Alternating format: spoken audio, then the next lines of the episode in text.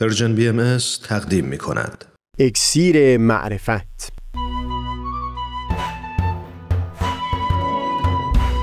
مروری بر مزامین کتاب ایقان این گفتار در ستایش سوختن تعالی یا ویرانی هویت فردی. از تا همامه ازلی در شور و تغنیست گوش قلب را از سروش او بی بحر مکن. از تا همامه ازلی در شور و تغنیست گوش قلب را از سروش او بی بهره مکن. گوش قلب را از سروش او بی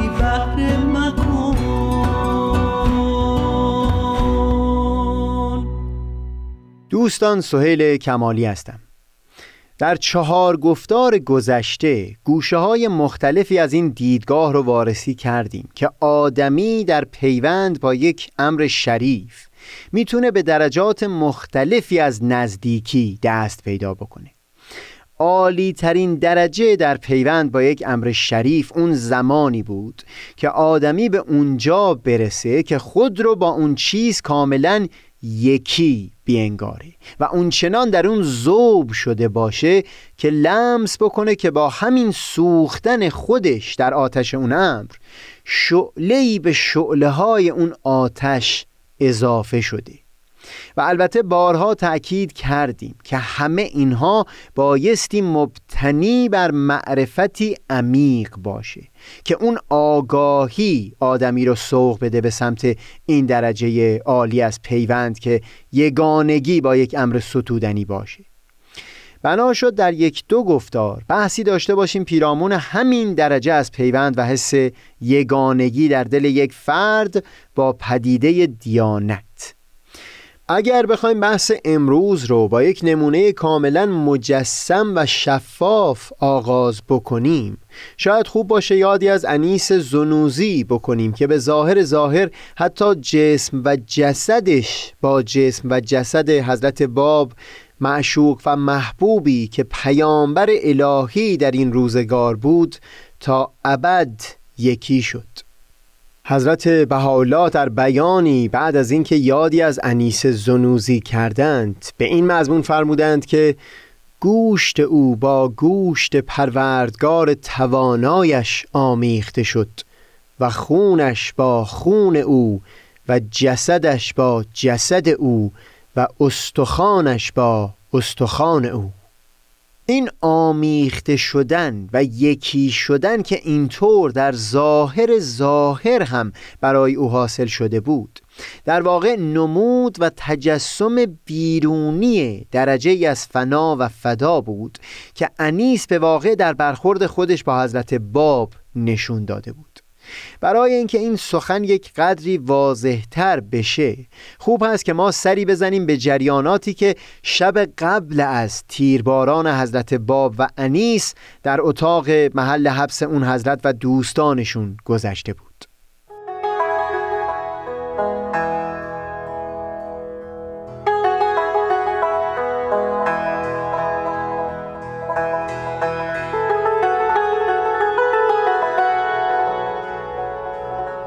درباره شب قبل از شهادت حضرت باب در منابع گوناگون مطالبی درد شده که اختلاف چشمگیری هم با هم ندارد. اما بگذارید به خاطر جزئیاتی که بیان می‌کنه من اینجا بیشتر جریانات رو بر اساس منویات تاریخ بدیع بیانی نقل بکنم. در این شبی که مورد گفتگوی ما هست چهار نفر از پیروان حضرت باب همراه ایشون در سربازخانه در حبس به سر می بردند همین میرزا محمد علی انیس زنوزی دیگری به نام سید احمد تبریزی کاتب وحی حضرت باب جناب سید حسین یزدی و هم برادر او سید حسن که در اون دوران معمولا در خدمت بود. در همون مجلس بود که حضرت باب رو به اصحاب کردند و فرمودند که فردا مرا به خاری و ذلت بینهایتی شهید خواهند نمود. در حال حال یکی از شماها اقدام نماید در شهادت من تا اینکه از معاندین آن همه ذلت و خفت نکشم. و به دست دوستان کشته شدن مرا بسی خوشتر است تا به دست دشمنان. دوستان حاضر در اتاق همه آهی برآوردند و سرفکنده اظهار تأسف کردند و هم سه نفر اونها بنای گریستن گذاشتند. انیس زنوزی راست بر پا خواست و چون وسیله دیگری در میان نبود شالی که با خود داشت رو به نشانه اطاعت امر حضرت باب در دست گرفت. سایر اصحاب مستربانه دست او را گرفتند و بیان کردند که این نوع جرأت و جسارت شایسته شیوه بندگی نیست. انیس پاسخ داد که این نوع حرکت من نه از روی جسارت است بلکه از فرط اطاعت و امتصال امر است و بعد از انجام امر آن حضرت مسلما جان خود را نیز ایثار قدمش می کنم حضرت باب تبسم کردند و صدق و خلوص انیس رو تحسین فرمودند و بعد در خطاب به هر چهار بیان کردند که فردا که از اونها سوال می کنند عقیده خودشون رو پنهان بکنند. چرا که حکم الهی بر اونها اکنون اونطور وارد شده. به خصوص سید حسین که جواهر علوم نزد او هست و بایستی به خلق خدا و طالبان طریق هدایت برسونه اون علوم را. اصحاب حاضر این امر رو پذیرفتند. ولی انیس زنوزی بر قدمهای حضرت باب افتاد و بنای عجز و الهاه رو گذاشت و با نهایت مسکنت استدعا کرد که او رو از فضل همراهی با اون حضرت محروم نکنه. هر قدر حضرت باب من فرمودند او اصرار و التماس کرد تا اونکه درخواستش مورد قبول واقع شد و پذیرفتند که با حضرت باب همراه باشه در اون داستان. و فردای اون هم شد آنچه شد. جسم و جسد انیس تا به ابد با حضرت باب یکی شد. و امروزه آرامگاه حضرت باب در خاک حیفا که هر سال هزاران نفر از بهایان سرتاسر عالم به زیارت اون میشتابند یاد انیس زنوزی رو هم جاودانه و ابدی کرده.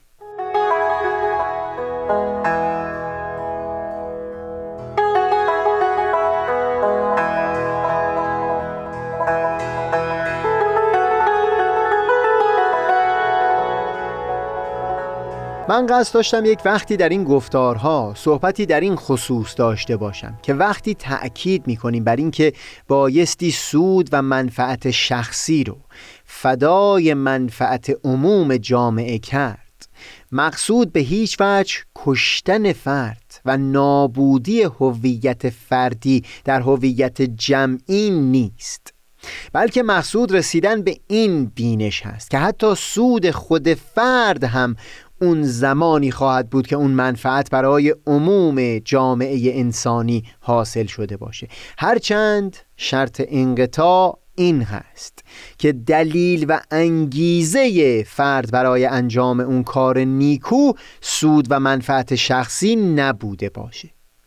خاطرم هست یکی از دانشمندان فقید بهایی دکتر محمد افنان در جای اون رفتار که از انیس در شب قبل از شهادت حضرت باب ظاهر شد رو به عنوان معراجی در سرتاسر سر طول تاریخ برای انقطاع و اطاعت بندگان در برابر حکم حضرت پروردگار توصیف می کردن. یک قدری اگر تأمل بکنیم در این روایتی که از ماجرای شب قبل از شهادت حضرت باب نقل کردیم. در رفتار انیس می‌شد حتی این رو هم به وضوح نمایان دید که مقصود از فدا و فنا کشتن شخصیت فرد و نابودی آرزوهای فرد و استقلال هویت او نیست. انیس اگر در مرتبه اول اونطور عاشقانه اراده خودش رو در اراده حضرت محبوب فانی کرد. اما در مرتبه دوم در برابر فرموده حضرت باب بر رأی خودش اونقدر پافشاری کرد تا حضرت باب بالاخره درخواست او رو پذیرفتند نکته ای که به نظر من شایسته توجه هست در اینجا این هست که فرق بزرگی بود بین اون تسلیم اول و این پافشاری دوم. از نظر انیس در مرتبه اول واضحا رضایت حضرت محبوب و اون مسیری که معشوق میپسندید آن چیز دیگر بود. کاملا متعارض با آرزوی انیس. به کام دلدار خوشتر این بود که ذلت و حقارتی رو از دست دشمنان متحمل نشه و همون شب در نهایت آسایش به دست دوست جام شهادت رو سر بکشه و انیس به این درخواست عاشقانه تن بار دوم اینطور نبود. و حضرت باب به خاطر احوال خود انیس حکم می کرد که عقیده خود را پنهان بکند. تنها و تنها درباره سید حسین یزدی واضحا فرمودند که حکمن و برای حفظ راه و تعالیم حضرت باب هست که میبایستی عقیده خودش رو پنهان بکنه. درباره سه نفر دیگه از حاضران این صادق نبود. مقصودم این هست که انیس اون جایی از اراده خودش ارزشهای خودش و ترجیحهای فردی خودش میگذره که به راستی در تضاد کامل قرار گرفته باشه با اون چیز که بر اساس معرفتی عمیق اون رو محبوب و معشوق خودش و امری ستودنی به حساب آورده. اما در جاهای دیگه این رو دریافته که چه بسا همون ارزش های فردی او مورد قبول معشوق هم باشه. خلاصه این که منظور از سوختن به حقیقت ویرانی و نابودی هویت فرد نیست. مراد رسیدن به بینشی هست که رستگاری و سعادت فردی رو پیوند بده و بیامیزه با اون سود بزرگتر که اراده حضرت پروردگار هم هست.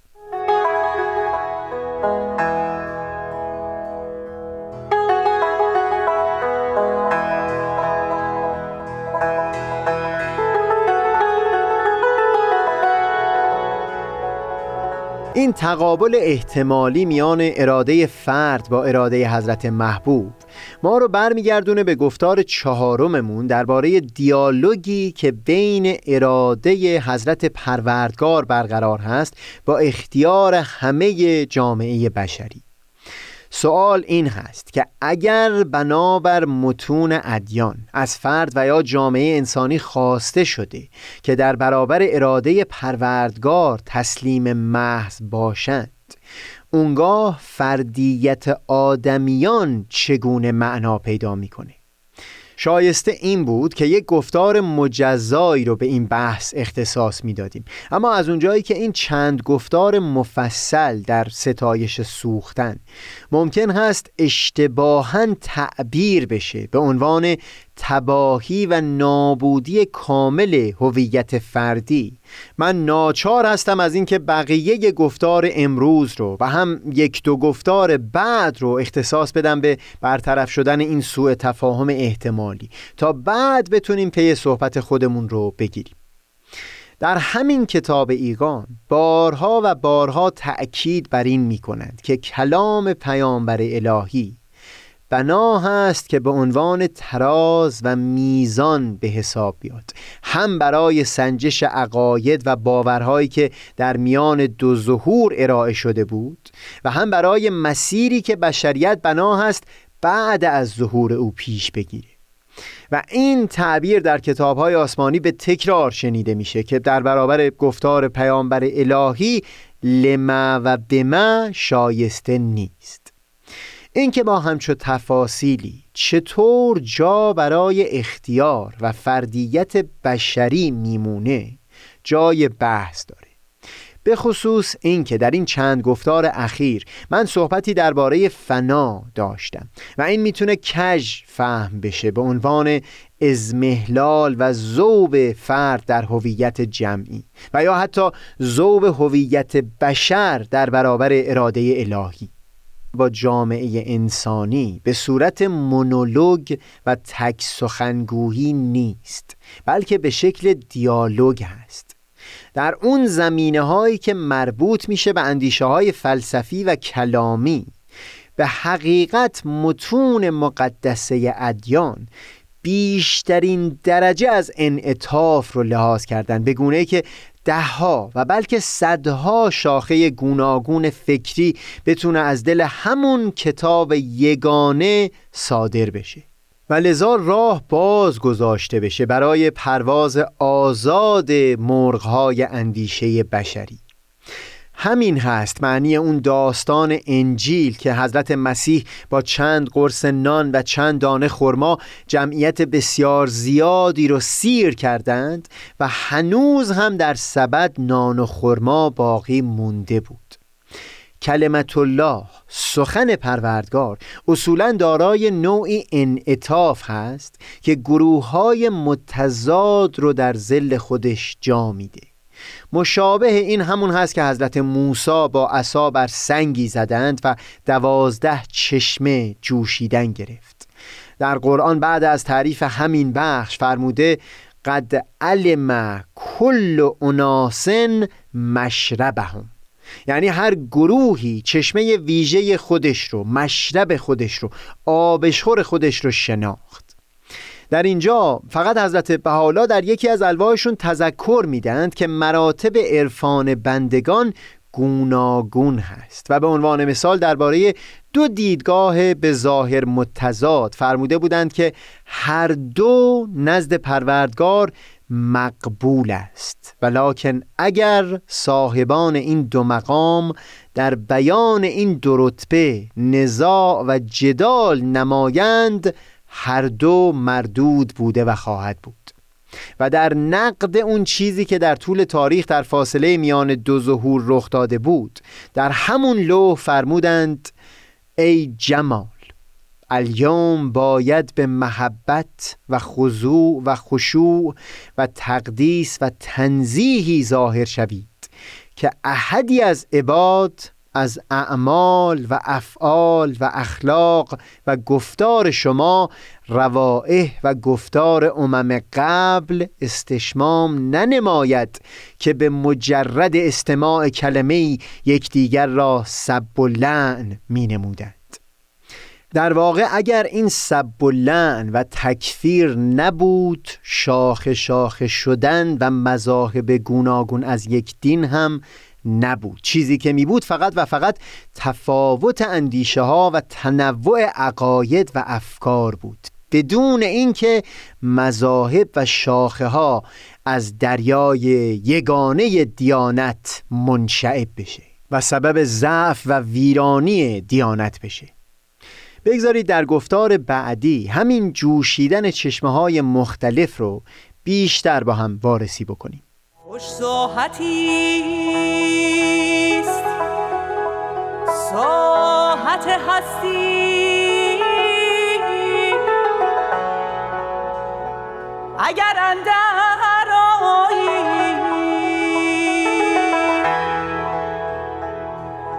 و نیکو بساتی. است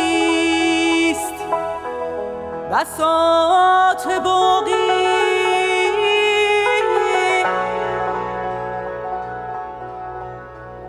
اگر از ملک فانی برتر خرامی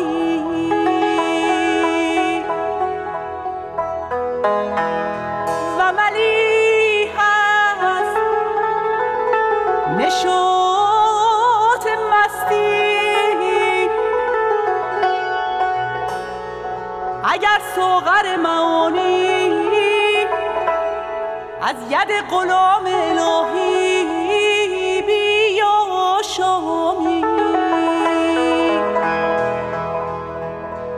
اگر به این مراتب فائز شوی از نیستی و فنا و مهنت